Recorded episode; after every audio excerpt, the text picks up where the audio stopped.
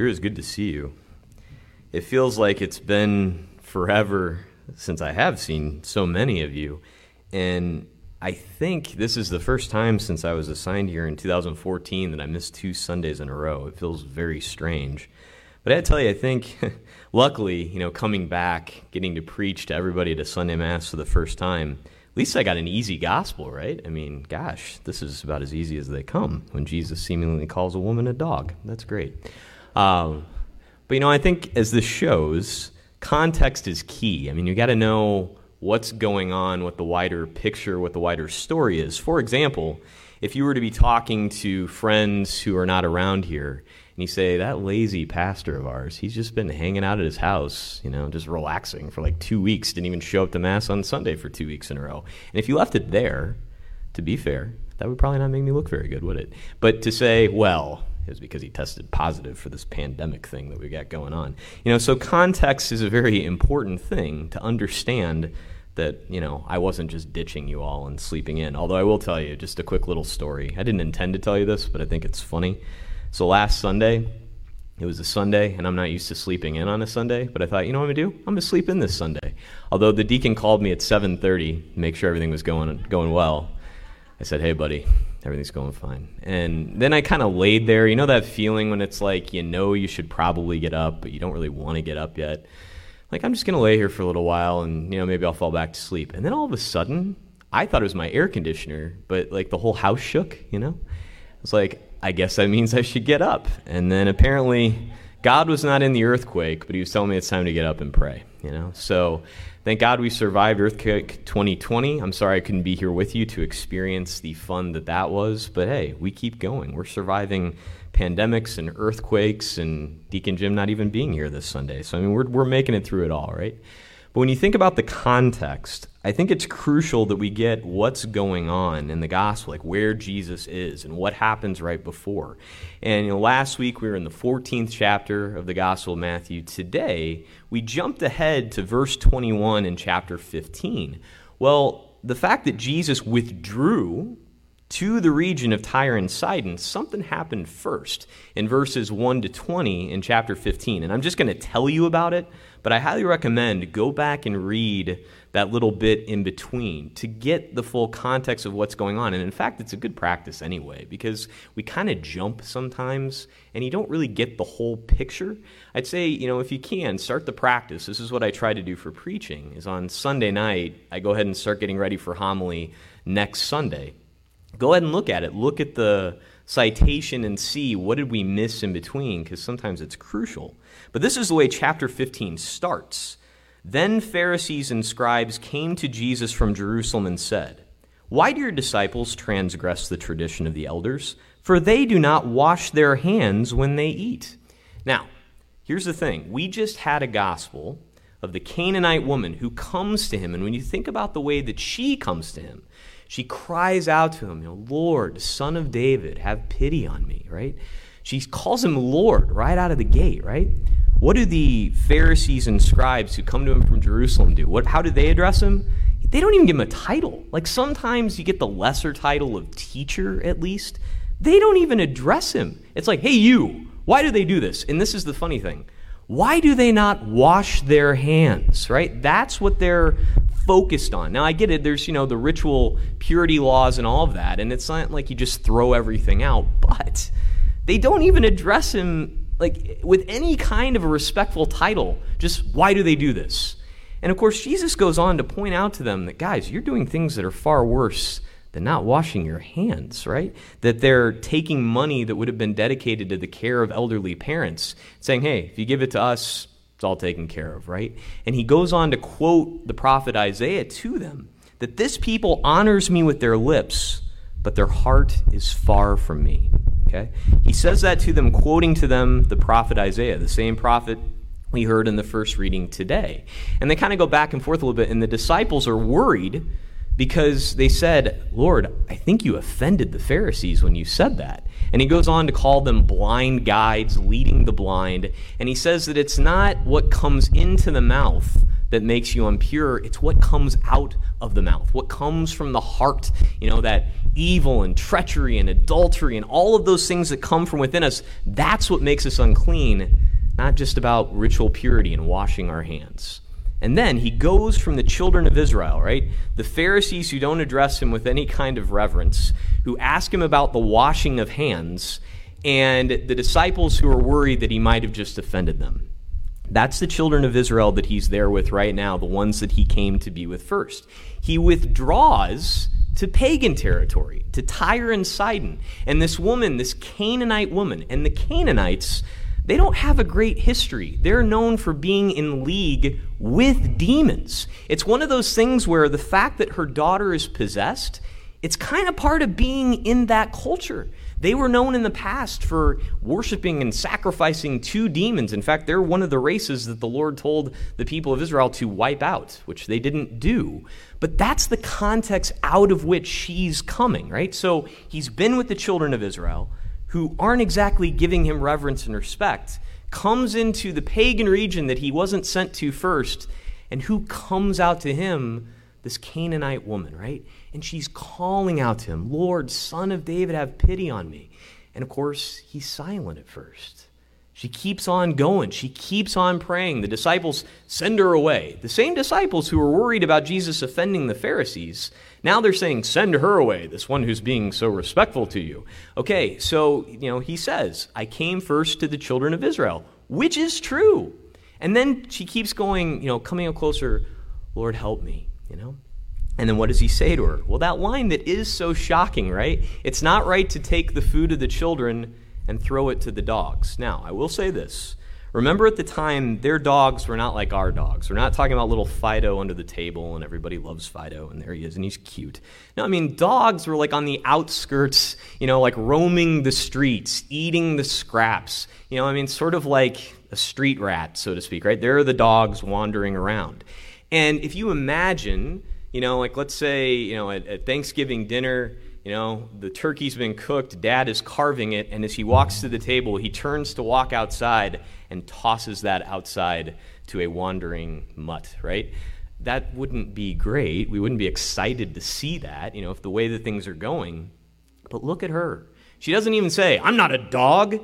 She says, Please, Lord, even the dogs eat the scraps that fall from the table. And actually, in the Greek, it's beautiful because he does soften it a bit. He basically says, like, the little dogs. He at least makes the dog sound kind of cute. And she's almost playing around because she uses the same form and says, the dogs eat the little scraps that fall from the table when you see the way that she reacts to Christ as compared to the Pharisees, as compared to the scribes, as compared to the disciples, those who should A, know better, the Pharisees and the scribes, and his disciples who have been walking with him, who have seen him feed the 5,000. And what, he, what did he have after feeding the 5,000?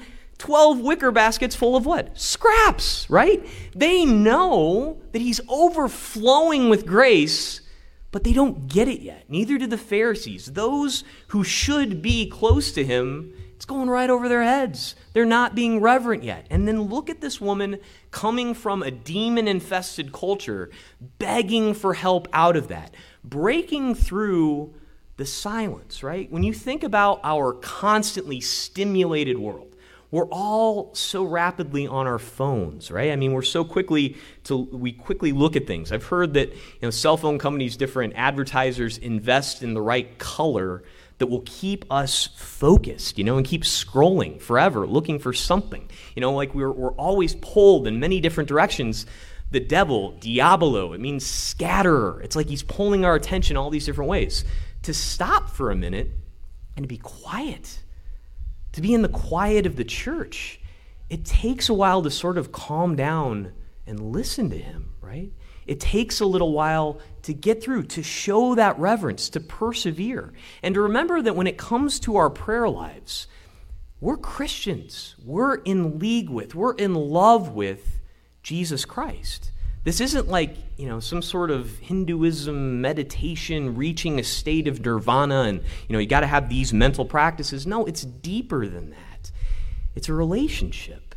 And a relationship just doesn't mean like, well, I have this technique and then once I've done this, my prayer life will be No, it's we've got to keep working at it, right? We've got to keep talking to our Lord, approaching Him with love and reverence.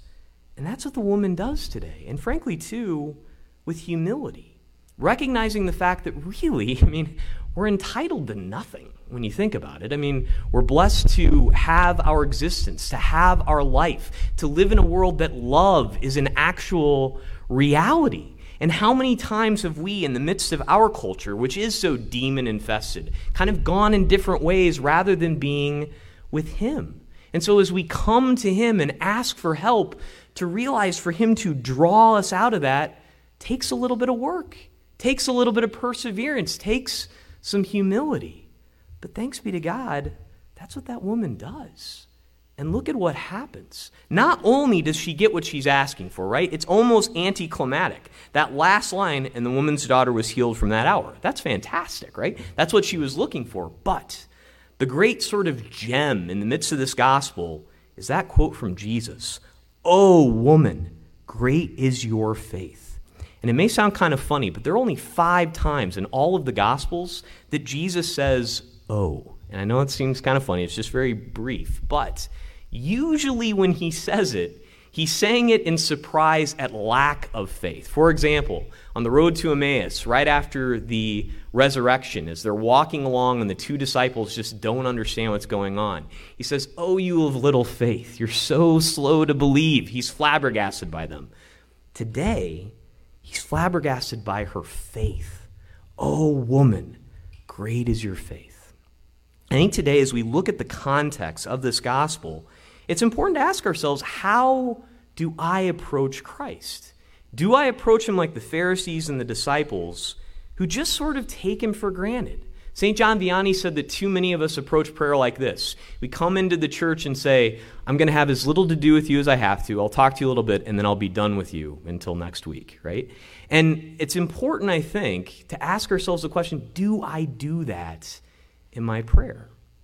Am I just kind of like checking the box to get it done? Now, I will say, I'm not like wagging my finger at you at all. I'm so proud of you. I mean, look at this. We still don't have an obligation to be here, so to speak, right? I have been praying like crazy for the last 36 hours that it does not rain this morning. Hey, isn't this great? I mean, first Sunday back, and it's actually more beautiful than it's been, right? I mean, he even went above and beyond the no rain, to quote Blind Melon. He went to the point of making it beautiful out here. It's like we got outside air conditioning today. It's great. I mean, I want to say thank you in a big way to JR and Virginia Roach for providing for those awesome fans. But then the next weekend, we don't even really need them that bad. We got the natural breeze. It's fantastic. You know, God provides. But the important thing is, is we don't treat him like Walmart, right? Like, I know I'll go there, I'll get the savings, I'll get what I want, I'll get the heck out of there. No. Like, that's not what he wants from us. He's going to give us what we need. Ultimately, He's even going to give us what we want, and even better than that. But the question is how do we go about asking for it? Do we do it in such a way that expects that I want a continued relationship? Not like the Pharisees. Why do they not wash their hands? Do we just come here to say, why is this going this way? You know, why is the church not perfect? Why did this guy do this? Why is society that, well, okay, yeah, there are questions, there are difficulties. But he doesn't want to just be, you know, like a reference desk that answers questions. He wants us to be in love with him. He wants us to have the gift of faith. Look at the beautiful example of this woman, of showing us that even when there's an apparent offense, right? Even when she gets compared to a dog, she doesn't even say but, right? Just please, Lord, even the dogs eat the scraps. I know how good you are. And that's the important thing in our prayer life, too, to know how good He is. To know that even in the past, if we've neglected Him, if we've taken Him for granted, especially pre pandemic time, right? He's still here. And we have the opportunity to come to Him and to say, Lord, Son of David, have pity on me. And I would say, too, just one more example, one more analogy know, here she is coming from the land of Canaan with a bad history, with a lot of bad things going on. Our society has a lot of terrible things going on. As euthanasia is pushed more and more, as countless children have been killed in the womb, as we're tearing ourselves apart, I think we can take something from the gospel today. I mean, obviously, we can always take things from the gospel, but to take the example of this woman, to pray for our possessed daughter, to pray for our possessed nation, and to have faith that He can drive the demon out. He is more powerful, He is risen from the dead. But I think the important thing that we need to do to draw more people into that is not to just be worried about washing our hands, not to just be worried about perfect like I guess like the perfect way of living like a Catholic, of looking like a Catholic, but even deeper than that. Not just letting our lips honor him, but making sure our hearts are close to him. Because when you think about the people that have inspired you throughout your life, it's people who are in love, people who are authentically close to what they believe in and there is nothing and no one more worth believing in, more true than truth himself, Jesus Christ. Are we in a dark time? Of course we are. It's strange, it's weird. But the good thing is is that the light has come into the world. The darkness has not overcome it. And how we fight against that darkness is to be in love with the light himself. And the light stays with us and we cannot take the light for granted and treat him like an electrical switch that we just turn on and off, but rather one that we look to through the darkness, who comes to us in the midst of our life, who we go to with all of our hearts. My brothers and sisters in Christ, as we look at this Canaanite woman and to see the good that her faith does, her daughter was healed immediately.